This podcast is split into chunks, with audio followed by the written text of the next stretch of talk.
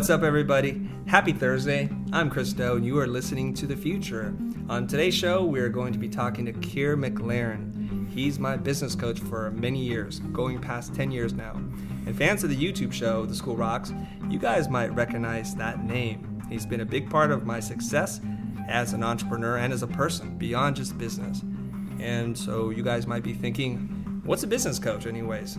Is that the same thing as a life coach, a financial advisor? What do you want to know? Do you have questions? We're simulcasting on Facebook Live.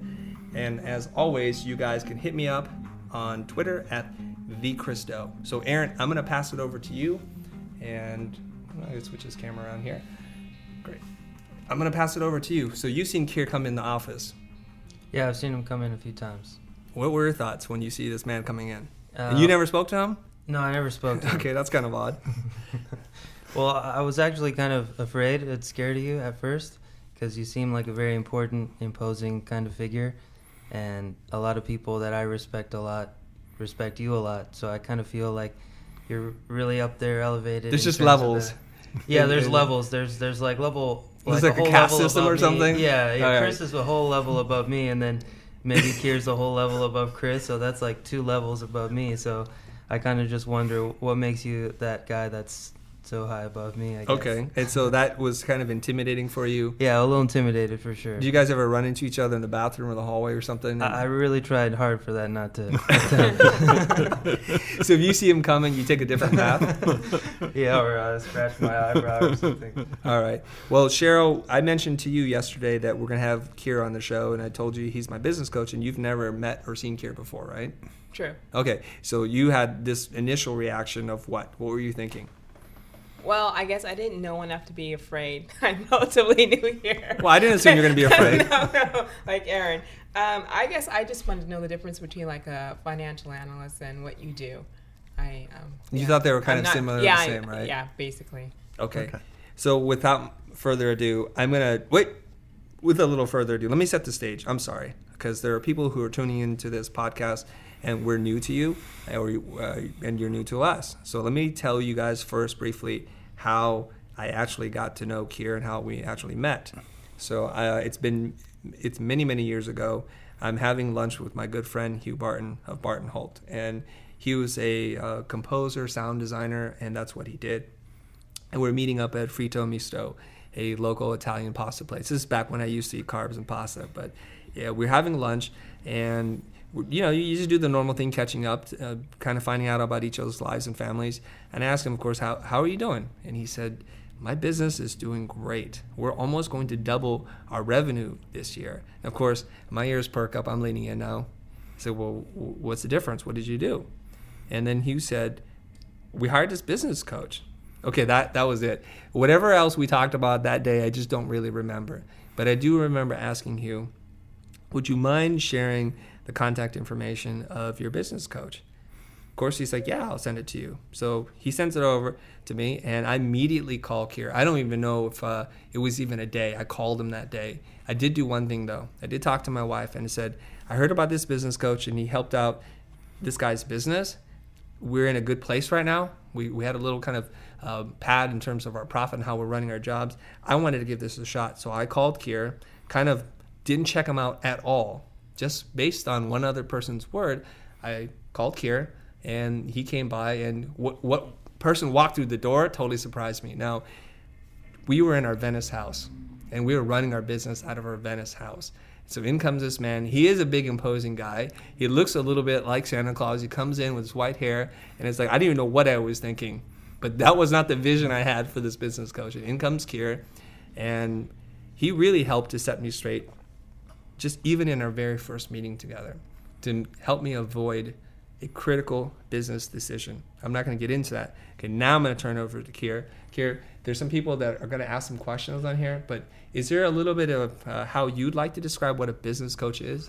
Yeah, I can describe it. It's a little bit different for each person. So if you talk to everybody I work for, it would, you know, they would have a, you know, sort of like the blind guys describing an elephant.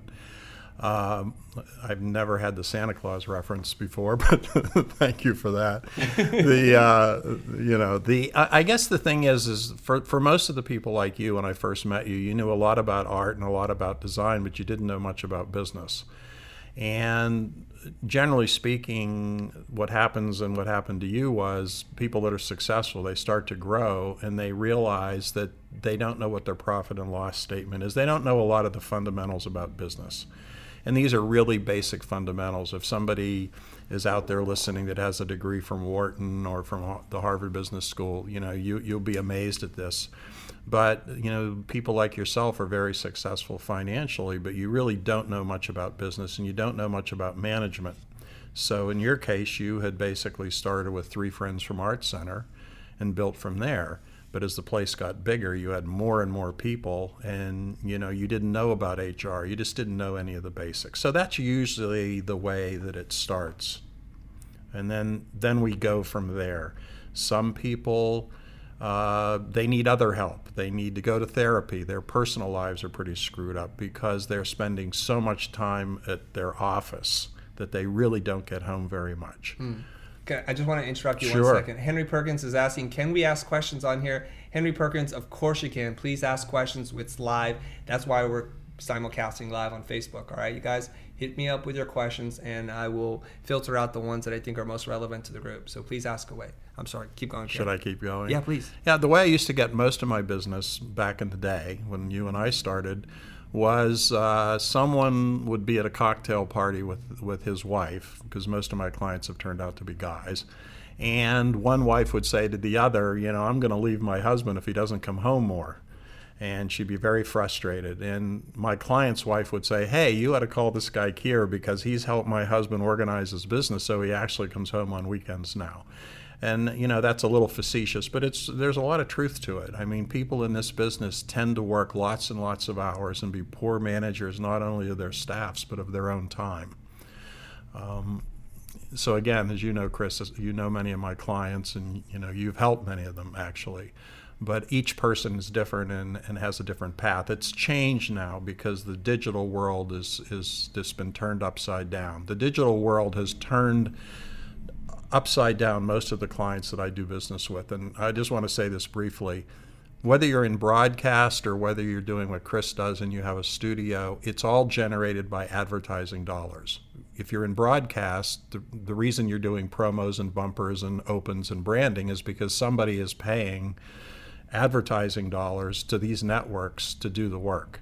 But that's all changing now. Much of it is switching over to these digital platforms. And so the challenge for Chris and for other clients that I have is how can they take the skill set they have and adjust for these new opportunities? Because every time there's a change, someone wins and someone loses. Mm-hmm. There's always opportunity. Change means opportunity. And what I'm doing mostly now with clients is helping them identify where their strengths are into these new marketplaces. Okay. Now, I think you've unearthed a key word, key concept here is about change. And I love the way you said that when change happens, there's opportunity. And so then why is it that so many people don't realize the opportunity and get left behind? Like the tide takes them out, right? Yeah. I think it's because, first of all, change is hard for everybody. I mean, nobody really wants to change. Like, for example, you had said to me years ago that I should be doing what we're doing right now. And I said, no, I don't want to do it. I had 100 reasons why I didn't want to do it. And finally, I sort of took my own advice. And I've used this before, it's a classic economics 101 scenario. Back in the day when there were carriage makers, the automobile came along, and the automobile was clunky and it broke down and it didn't run very well. And so carriage makers said to themselves, well, this thing, the car, it scares horses, it will never work. And as we all know, if you look around today, there aren't many carriage makers left. But the point of the matter is not that. The point is the carriage makers had all the transportation clients, but they couldn't take advantage of it because they didn't understand what they really did. Right. What they really did was they were in the transportation business, but they perceived they were in the carriage making business. Right. One would think If you have all the transportation clients, you would get into the auto business. Right. I don't know, there's a lot of young people, I'm sure, out there now. There used to be something called Remington typewriters. Mm. Why didn't Remington go into the computer business? The only person that did that, the only company that did that actually was IBM. Mm-hmm. They were the only ones to survive that bloodbath. Right. Excuse me. Well, sorry, go ahead. And that's what's happening today. Yeah. So I'll have meetings. I was joking with some clients yesterday. We'll have a meeting about how everything's going to digital. For example, 18 to 24-year-olds in the last Olympics did not watch TV at all. They watched exclusively streaming. Mm-hmm. And so we'll have this long discussion about change, and then someone will say, well, I have to go now. I got to talk to someone at ABC. And I'm thinking, were you not listening? I mean, this is not the future. The other day, the new head of Turner Broadcasting said the networks will be gone in 5 years. Mm-hmm. And the head of Fox said a similar thing in the LA Times business section 6 months or so ago. Mm-hmm. So if you're in the business that you guys are in the design business, the motion business, that doesn't mean you're out of business, but it means you're going to have to change. It's going to be, I think, a high volume, low cost, cost is the wrong word. In other words, instead of being asked to make a $500,000 commercial, you may be asked to make 50 widgets for $10,000. And if you restructure, you can make money doing that. Right. Well, I wanted to just add this layer in terms of somebody who speaks on innovation a lot. Guy Kawasaki says, if you want to innovate, you got to jump the curve. You can't iterate your way to innovation. And so who gets left behind is the people who are, I think, fearful of making that jump. And we're in an industry of creatives that, unfortunately, we kind of seek validation from others. We're other validated versus self-validated. And so it's a scary thing. And I think it's compounded as creative people. We're always looking for, did we win that award? Did somebody certify me? And that kind of fear and the courage that it takes to overcome that fear is tremendous, right? In the real world, unfortunately, in the creative world, a lot of what you do, Chris, in studios like yours, it was creative to creative. And mm-hmm. to be frank, in my opinion, the creatives and ad agencies really didn't care if the product sold. What they cared about was, did you do something that was cool enough to put on their reel for the next job they were going to get? Right. But what's happening now is marketers are starting to control the digital universe. There's actually feedback. We can tell if anyone looked. Mm-hmm. We can tell if anyone. It's all analytic now. Mm-hmm. And marketers could care less about creative. All marketers care about is, did someone watch my show? Did someone buy my product? It's a much, much different world. They're driven by metrics, right? Metrics is changing the world. Mm-hmm. Advertising is basically a world of smoke and mirrors. Nobody really knows. If X amount of people watch a television show and see my commercial, that doesn't necessarily translate into sales. That's right. But I do want to say something about change. A lot of us are black and white thinkers. So what I mean by that is I'm not suggesting, like in your case, that you dump doing motion graphic commercials. What I suggested to you, and you were smart enough to pay attention, is that you slowly move into new markets. And so it's not like you have to throw out the baby with the bath. I mean, look, let's face it, you all have mortgages and rent and kids. You've got to pay the bill. So you keep doing that, but then at the same time, you start to move into these new areas so that it's not A or B. But that's what people think. So we got some questions coming in. So we're going to test Keir and see how he thinks on his feet. And, of course, Cheryl and Aaron, if you're hearing something and you want to chime in here, just please do so, okay? Don't get all stiff on me, Aaron, all right? This is just three people or four people sitting at a table having a conversation. So first up is Henry Perkins. If you were a startup with very little capital, what would you invest in first to get the business off the ground? Advertising, finding more money, etc. Basically, what would be your blueprint in hindsight? Marketing.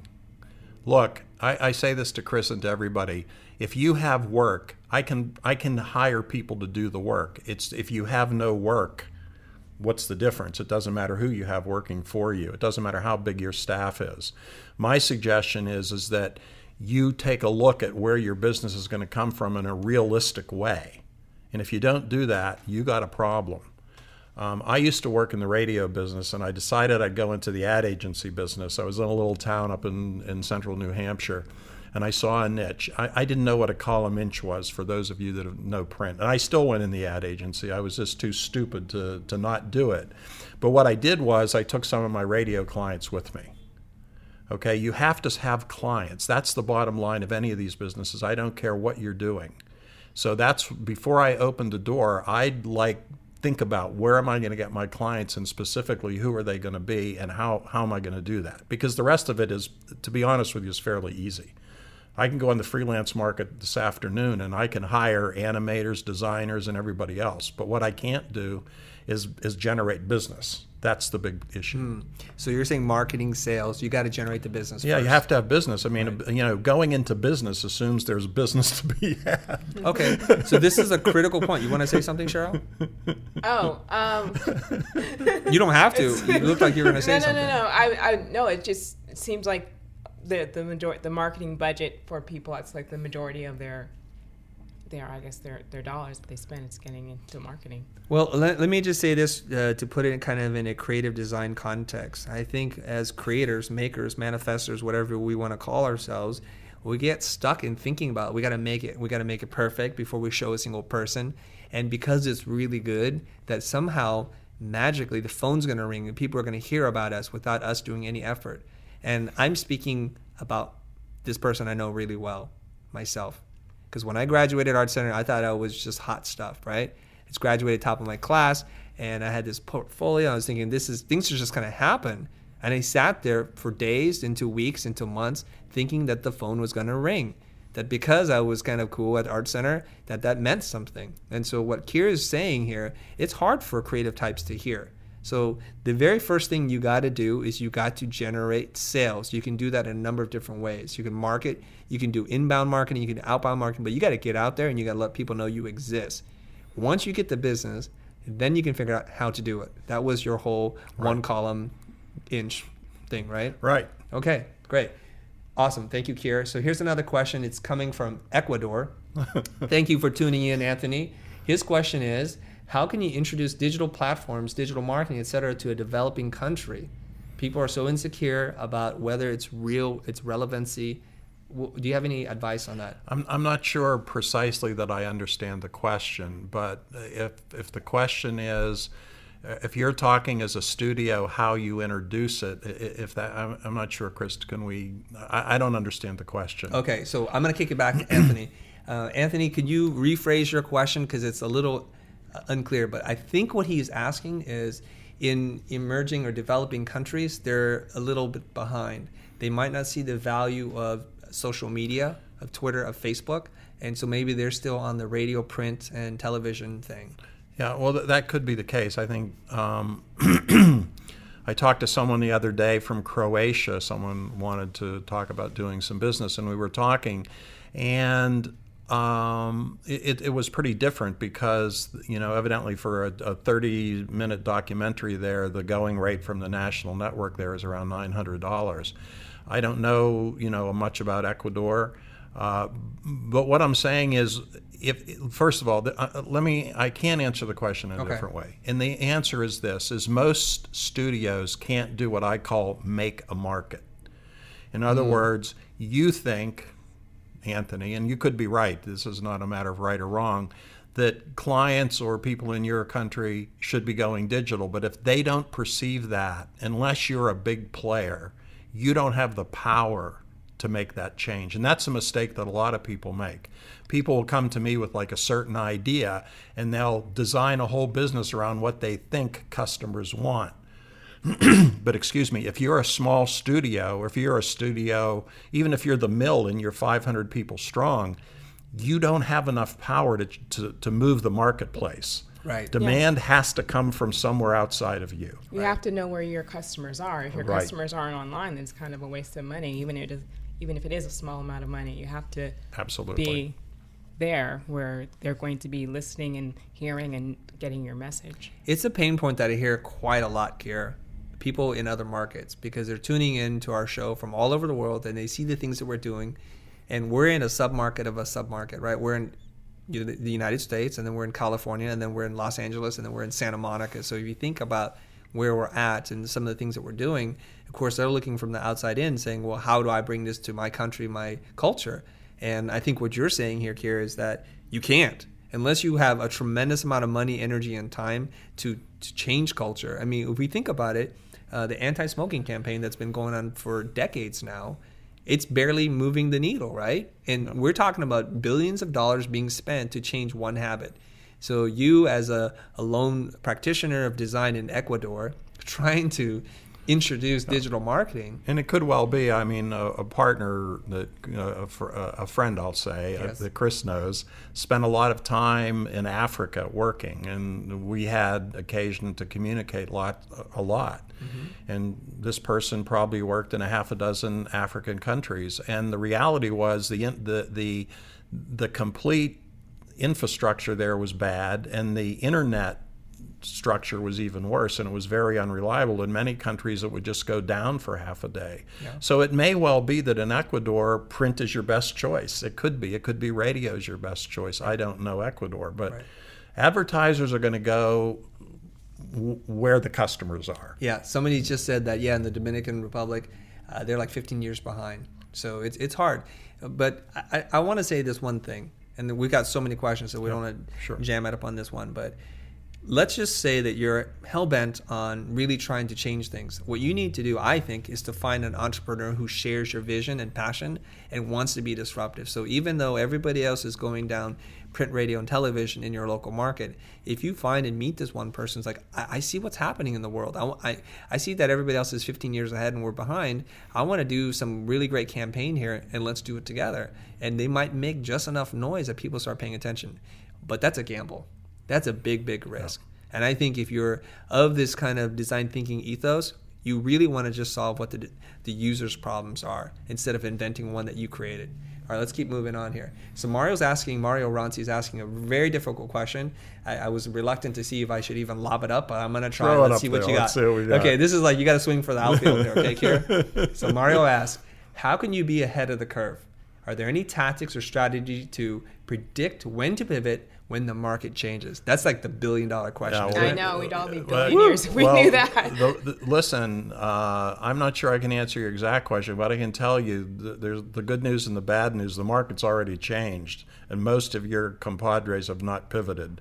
So if you can jump out ahead right now, the good news is nobody knows the answer. Digital means about 52 things to 52 different people. One of the things you can do is read a lot. Like I read probably, when I say read, I use that loosely. I probably scan 20 newspapers a day. Plus, my clients are all concerned about this industry, so they constantly are sending me things in publications or in things that I don't see. So that's how I do it. I can tell you, I have a client I work with in Ohio, Space Junk, and they started their business going client direct. I went out there and through a friend and did some work for them, and I still work with them. And when I came back, this was almost 4 years ago, I think, Chris, I said to Chris, we both knew the market was changing. We didn't know where it was going. And I said, these guys, they're on to something. And so we got on the plane and we flew back. I think it was cold. It was like in December to Columbus, Ohio. And Chris met Rob and Mike and the guys there. They're great guys. And, we started 4 years ago trying to shift into these new markets, what I call client direct. So we saw it. I mean, you can tell as budgets are getting smaller and all these things are happening, you can see it if you pay attention. If you don't pay attention, I'll give you an example. Look at what Amazon's done to Walmart. Mm. One would have thought if you were at Walmart, you would say, if they can sell books, maybe they can sell kids' toys. But it never occurred to these guys at Walmart, right? So a lot of times the answer is right in front of you. It's how you look at it. So when you see a new technology or you see something happening, do you think of what the implications of that are? I think that's how you stay ahead of the curve, personally.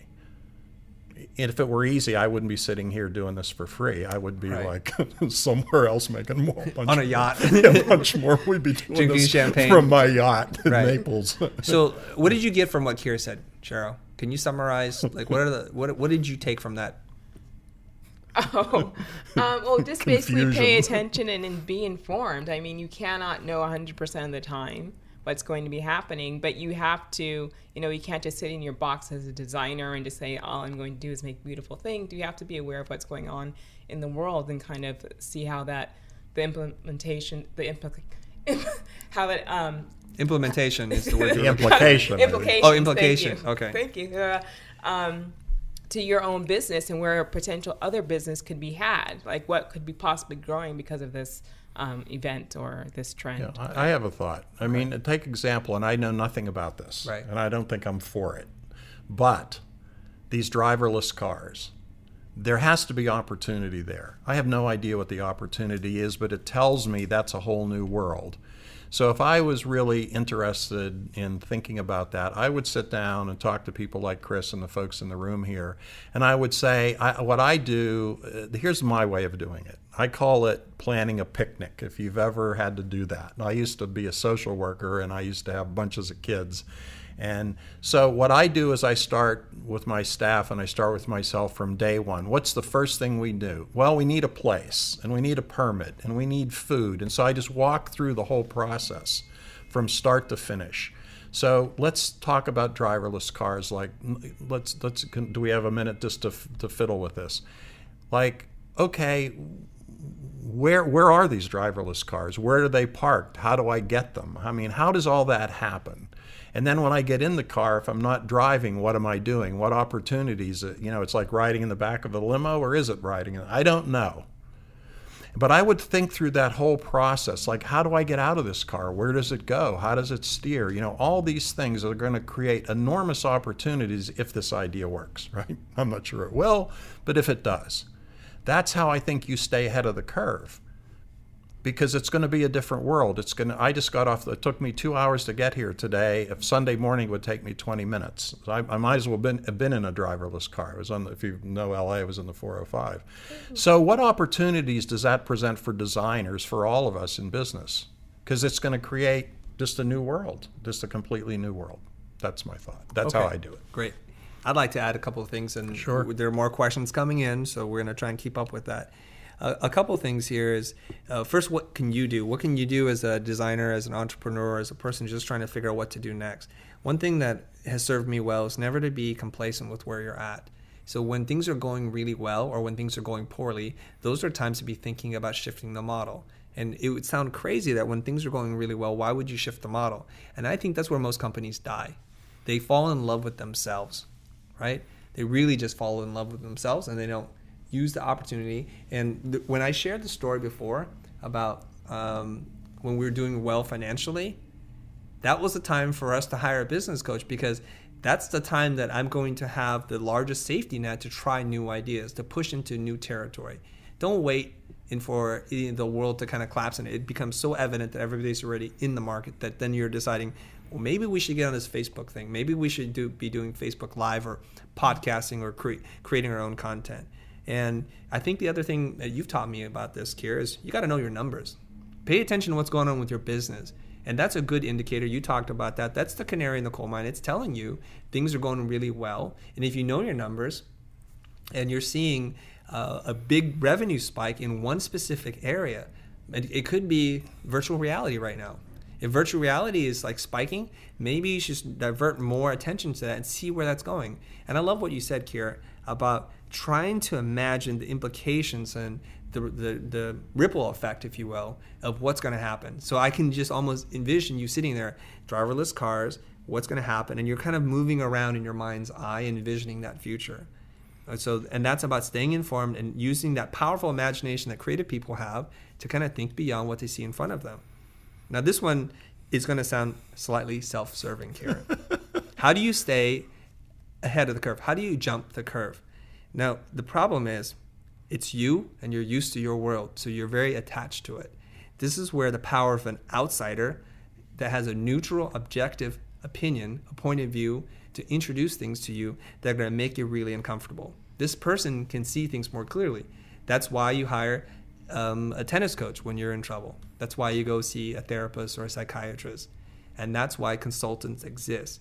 They can bring in new information. Think about it, if you lived in a village somewhere, like we're talking about like in ancient times, and some traveler from the Far East comes and brings exotic spices and fabrics and textiles and all that, they're bringing new information to you.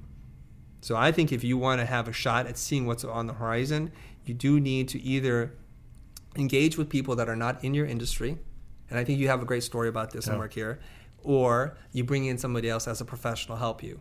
And I think you told me before something about like all major innovations happen. Yeah, I'm going to turn it back to you, Keir. Okay. So the reason that people, either people new to an industry or people who've changed from industry A to industry B are better innovators is because they're not tied down to, quote, the way it's being done. Okay, every field of endeavor has a way it's being done. And to be honest, most people start their business by looking at some other business just like theirs, and then they just copy it. Mm. But people who make change don't do it that way. And you said something. You said something earlier, and I think I've talked about this before. You're just too dumb to not to do it. It's almost like when you know too much, you kind of get stuck in dogma and the way everybody else thinks. It's a very conventional thinking. It's easy to fall into that trap, right? Absolutely. And I think it's because at that time, you know, I think it's a lot of reasons, and some of them are personal reasons, you know, like, as you know, I don't like being labeled a guru because I think that's a mistake. Mm-hmm. And this is to go back to a question that you asked earlier, is that I don't think I have the answer. I think I have a lot of good questions, and I get to work with a lot of really smart people. My clients have won every award. I had a guy I worked with a few years ago that won 3 Oscars. Every award you can think of. And so I get to sit in the room and see how those people solve problems. And I joke, and then I say I go to the next guy and sell him, you know, my talent. My talent is I'm a good listener. Mm-hmm. You know, it's I want to talk a little bit about that. You asked Sharon. Is it Sharon? I'm not Cheryl. Sure. Cheryl. Okay, I'm not too good at the. I'm terrible at names and directions. About business coaching, and if you're a sports fan, and I know a lot of creatives aren't particularly sports fans, but I think everyone knows who Kobe Bryant and Shaquille O'Neal were, and are. Well, the Lakers paid Phil Jackson like $7 million to come in here and coach the Lakers. Now the Lakers had had Kobe Bryant and Shaquille O'Neal before Phil Jackson got here, and they never won anything. Phil Jackson won, you know, at least 3 titles, I think maybe 4.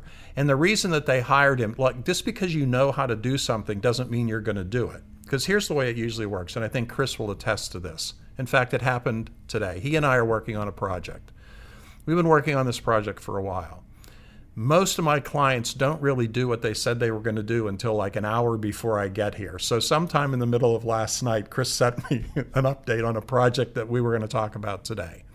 People need coached through. Just knowing how to do it isn't enough. That's about accountability. Yeah, right? You need to hold yourself accountable to somebody. And someone needs to remind you to, and most of you who are owners aren't accountable to anybody. But right. I can tell you, if I work for you, then I hold you accountable.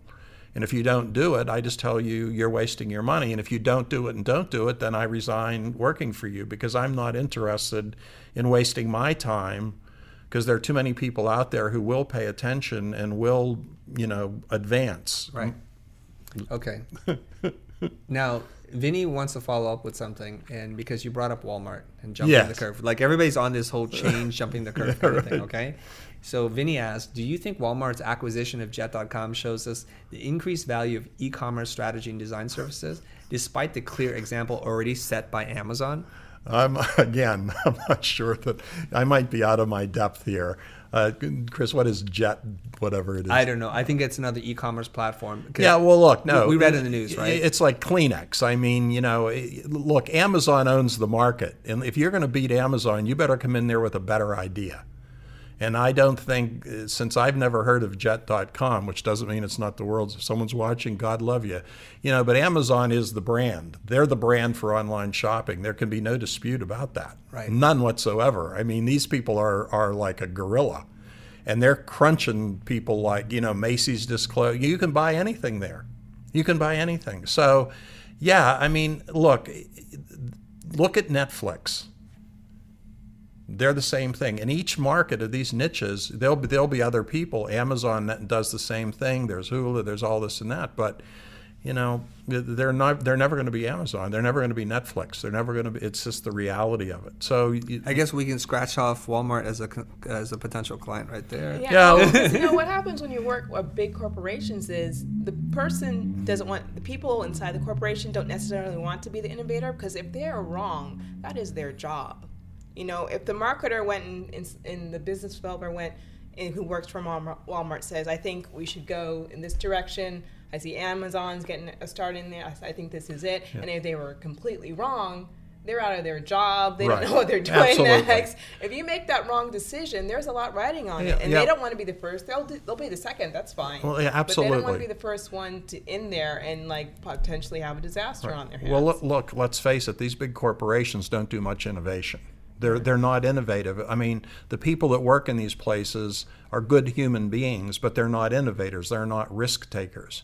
I think what a lot of people don't understand, if you run a studio like Chris Doe or some of my other clients, all of you, you're taking a chance every day. You have no pension. You have no guaranteed paycheck. You are a risk taker. I say we're all pirates sailing on the seven seas trying to make a living here, you know. If you want a pension, I'm Irish American. What our equivalent of is you go to work for the gas company. You know, because you know you're going to get a pension and you're going to have like a boring job and a safe job. I hope nobody's. I'm just scratching out more clients. Yeah. But what I'm saying is, and it's like these are not innovative. The system. This is why design thinking is getting so big, even in business, because it encourages innovation and it encourages thought. Yeah. And I want to say one more thing. A lot of these big companies are traded on the big board, and all their investors care about is did they make 50 cents a share on the stuff. Right. So business in America tends to be short-cycled. It's like, what is the next quarter? It's all the quarter. It's all about the quarter. It's just like numbers. In the radio business. I used to be in the radio business, and the ratings are done on the quarter hour. That's why, you know, in top 40 became top 20, became top 10. They just keep playing those same songs over because they know that's what people want to hear. Okay, we won't get into that topic, but, you know, luckily the internet's pretty smart, and our audience is, they're pretty intelligent, so they're telling us everything about Jet.com. So good. Vinny is saying Jet.com is basically a version of Amazon. And then Lance Mayfield saying it's an archaic approach, and now they're fighting and saying no, it's not. Well, let them fight it out. What it is to me is like Walmart is the 800-pound gorilla. They bully people. They're not used to paying. It's like for a long time, Amazon was like a little gnat, and they kept going about their business, just like those carriage makers you were talking about before, Keir. You just keep going on, and then before you know it, they look up, and everybody's driving automobiles, and so. It took a long time for Amazon to go from books to selling everything in the world, and they keep at it, and they didn't give up, and they keep moving. Jeff Bezos, very innovative guy, he spends a lot of money in R&D projects that a normal corporation might not. He's a very innovative thinker, and so that's what's going on there. And so I just want to let you know one of your clients is tuned in here. Kevin Robinson is saying, Kevin. What's up? Hey, what's up, love what you guys are doing. This is very helpful. Now, Julie Kabuli asked, is it possible to influence change in the market? How do you do it? I don't think you can if you're an individual unless you get lucky. Now, remember, luck counts. Yes. But since Kevin's on the line here, I want to tell you a little bit about Kevin. Kevin went to Syracuse University. He studied film. He has a studio like Chris's. He's probably one of the best shooters. You know what I mean by that. Not shooting people down, but you know. But he also knows how to code. And he came up with an idea a few years ago. He called it Glyph. And it was a way to attach, I believe, that Kevin, correct me if I'm wrong, pictures, photos, stuff to Twitter. Yep. And so they used it on the Sci-Fi Channel on this show about makeup where people learn to be makeup artists. Okay, now, I think Kevin would have liked to get rich on that, and he did not. But what he did do, he was able to sell it. But what it did was when he would then talk to his customers, which many of them were network people, the fact that he had ventured into this field got him meetings that I think we both would agree, he and I, he would not have gotten. Because what it told these people that are his clients is, this guy's on the cutting edge. This guy has some ideas. Along with his enormous talent, it got him many meetings, and he's been able to make some of the shifts in his business that Chris has been able to make in his, to combine his broadcast work, which is, you know, unbelievable with some direct work.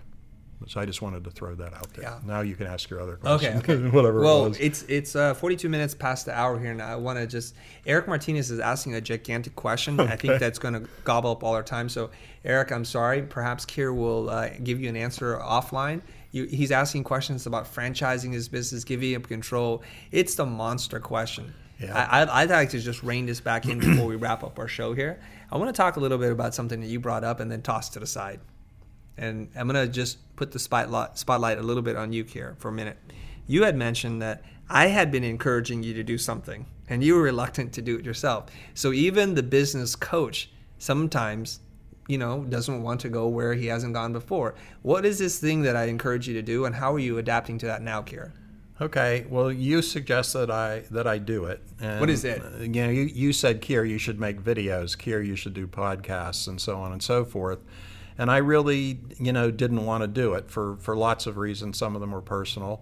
But what I realized was I'm trying to make a little shift in my business as well. And one of the things that I'm trying to do is do more customers on the phone, work with clients remotely, because it gives me some flexibility. So I don't all, you know, like literally it took me 2 hours to get here this morning. And I started my business, all my work was face-to-face with my clients, you know. But now probably a third of my clients, I've met them all, and I at least once, and I work with them on the phone. Yeah. And so that's what I was trying to do. Does that sort of answer your question? What made me change was I wanted to switch my model, and I realized that you were right. And you did the school thing. And I thought, oh, okay, you know, I can do that. I think my fear has been, it's personal, and I'm willing to share that, is when I said earlier, I really don't view myself as a guru. Some people do. Chris speaks highly of me, and fortunately, so do most of the people that I work with. But I'm just part of the solution. That's all. That's what I am. I'm not the solution. And sometimes I get calls, especially when Chris has recommended me, hey, I heard you tripled his business. Can you do that for me? And I go like, probably not. You know, I mean, I can't promise that. That would not be honest. And again, if I could, I probably wouldn't be working for you. You know, yeah. If I could guarantee that, you know, I'd be making a fortune. Mm-hmm. And I'm not. I'm making a good living, but not a fortune. Well, I think in all fairness, though, let's say you had that magic blueprint. Yes. It also is largely dependent on the person that's running the company if Absolutely. They're going to follow the game plan. No, I got people, listen, I have people, I always joke, someone asked me, for the first 6 months that I work for the average client, they tell me why they can't do what I'm thinking they need to do. Literally, they say that. You know, they'll give me all these reasons, you know, and then I'll say to them, well, then, you know, kind of why'd you hire me? So now I'm smarter. If you are not willing to change, and I will ask you that if you call me on the phone, then I can't work for you. I mean, because it's too frustrating for me. Oh, wait. Okay, hold on. For all the people that are in our audience now who are like trembling or just maybe a little concerned now, okay, wait, hold on. What do I have to go through? Let's just do a little example call. Okay. Let's just play. All right. Are you game to play here? Okay, I'm going to call like I'm going to pretend like I'm a new client. Or maybe, Aaron, you should do that. I think maybe... You should do it. Cher, would you like to do it? No, I'll pass. Okay, so I'm going to do it, Keir. I'm going to pretend to be a client or, you know. Potential client. Yeah, potential client. And I want to hear what you have to say. Okay. Hi, Keir. I saw you on the network and people have been talking about you. I don't know what a business coach is, but I think I'd like to work with you. Okay, so the first thing I would say is, well, tell me a little bit about your business. And then they would. Okay. Tell me a little. Then I would just say, like, you know, I'm a solopreneur. I'm doing motion graphics. Okay, and then I would say, give me how many people do you have working for you? It's me and one buddy. Why don't you stay in character? Just talk to me like it's real. I would say, well, okay, give me an idea of what you gross. What are your? That means sales. So what did you sell last year? Okay, well, what did I sell yesterday? Last year I was doing like maybe 200,000. Okay, I would say you probably can't afford me. That's disheartening. At $200,000 a year, I think it would be unfair of me to charge, you know, for you to, of the monies that you have to spend, I think there's other ways to spend your money better. But what I would do is let's talk for an hour or so, and I'm willing to do that, and I'm making noise off camera here, I apologize. What I would do is tell me a little bit about your business, because I can probably give you a couple ideas that will really help your business in an hour, because I, you know, I've kind of seen your problem lots of times before. And then, you know, if you want to call me every 5 or 6 months and ask a question, I'm willing to do that as long as I have the time. But I just couldn't work. I mean, it wouldn't be fair to you for me to charge you right now. But I really would like to work with you. So where does it start to make sense in terms of how much money I'm billing annually before it makes sense to bring you in? Well, as you know, I don't like talking about my rates publicly, but let's just say... What do I need to earn? Oh, what do you need to earn? Yeah. I would say that you have to, I mean, depending on your overhead, I mean, and your potential as well, you know, you have to be doing somewhere $750,000 or $1 million minimum, I mean, for it to make sense. Now, I can structure the deal in lots of ways, right. You know, but again, I can tell you it's all based on an hourly thing. So if you don't have much to spend, you don't get as much time as, say, a Cristo. Right. So can you give me roughly like some different models without getting into the specifics? Sure. Yeah. Like what's on the low model and like what's a high touch model? The low model is we talk like a half hour or 40 minutes a couple times a month on the phone. Okay. Okay. The high model is like you. If right. you need me, I come. I come when you were doing more motion, I was here at least once a week and sometimes more. Mm-hmm. If you need to call me or to go somewhere to a meeting, I'm there. I basically am there. I train your staff up. I work with your staff. Your staff can call me and they do. You know, I'm basically serving 20 or 30 people depending on the size of the business. Mm-hmm. And I'm pretty much at your beck and call, mm-hmm. you know. But of course you pay for that. And then, well, I was on a call yesterday with somebody, and they had described the way that they serve their clients as something like this. And tell me if this fits how you think about yourself. He would say, like, you know, it's like you getting me as a partner without giving me equity. You just, I care about your company. I think about your company for as long as we're engaged. I'm like a partner, except for I don't get any equity. That's That's the high level one. That's the high. And even if you're calling for a half hour or twice a week, I really feel like in those that I'm part of your team. So if I see something on the internet that I think will help your business, I'll send it out to you. Mm-hmm. But yeah, like it turns out, and you're a good example of this, Chris. Like I know your wife. I have to say this publicly. You know, his wife was the designer when this company started, and she's actually is a better designer than he is. Mm-hmm. But I know his little boys. I knew them since they were little guys, and so to me, when I work for you, I'm thinking about that. I'm trying to give you advice and give you choices that are going to not only make you successful in your business, but allow you to have a life outside of here.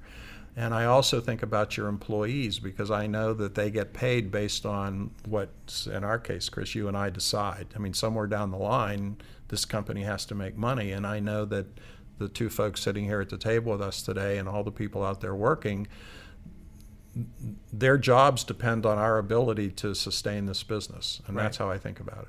Okay, before we wrap up our show, I'm going to give Michael, he's a really smart guy. He's part of our group. I'm going to give him the last question, guys. I'm sorry. Maybe we'll do this again. I don't know. Keir's been very generous with his time. So let's see what happens here. Okay, so Michael's question is, regarding innovation, Tesla's, the vision statement, innovation, and in the end sales, Tesla changed their mission statement from a transportation company to a renewable energy company.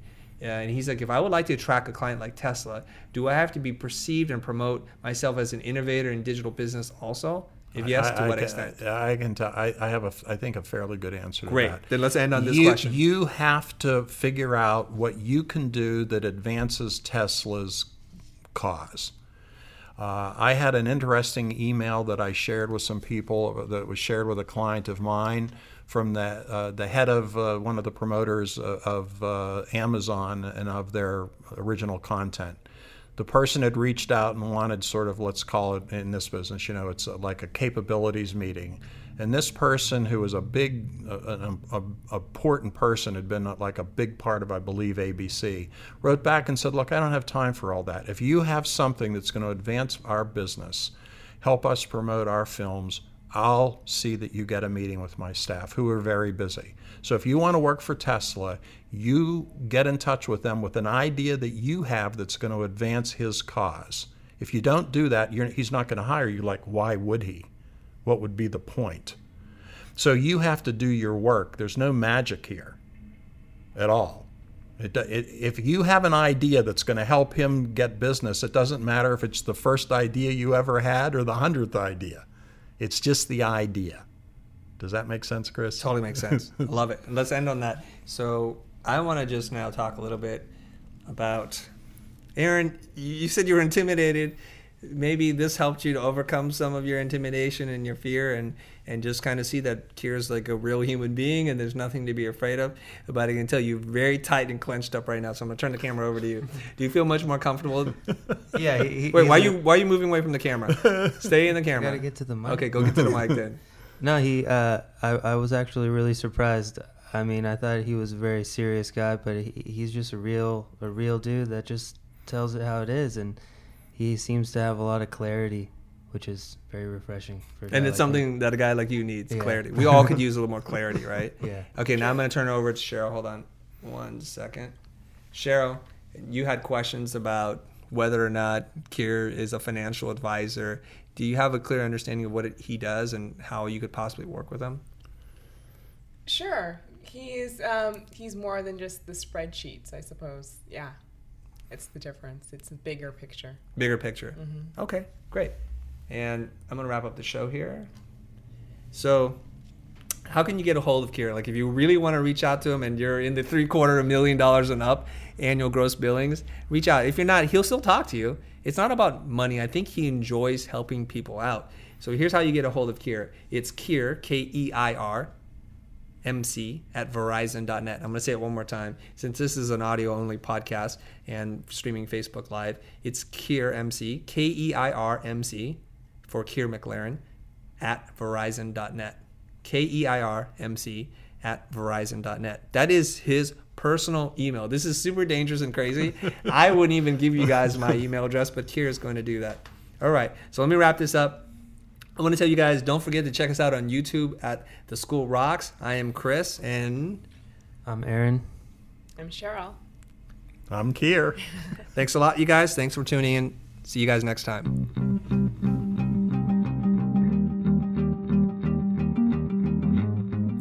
Thanks for tuning in and listening to us and spending a part of your day with me. Really appreciate it. And I want to talk a little bit about how we're able to do this. So the future is made possible by some of our lovely sponsors and partners, one of which is Pond5.com. If you guys need to get some stock footage, After Effects presets, Pond5 is the place to go. And the future is also made possible by Matthew Encina, Greg Gunn, Scott Rothstein, Nicole Wasserman, and the entire Blind staff, which I would not be able to do fun stuff like this and spend the day with you without their support, because they run the business for me. The man behind the scene, the man with the plan, Aaron Zakelli. He's responsible for recording this, engineering it, doing the sound design, the editing. He pretty much makes this podcast possible. You can find him online as well. And of course, I have to thank Adam Sanborn, the person who composed and wrote the piece of music that you're listening to. You can find him at adamsanborn.com.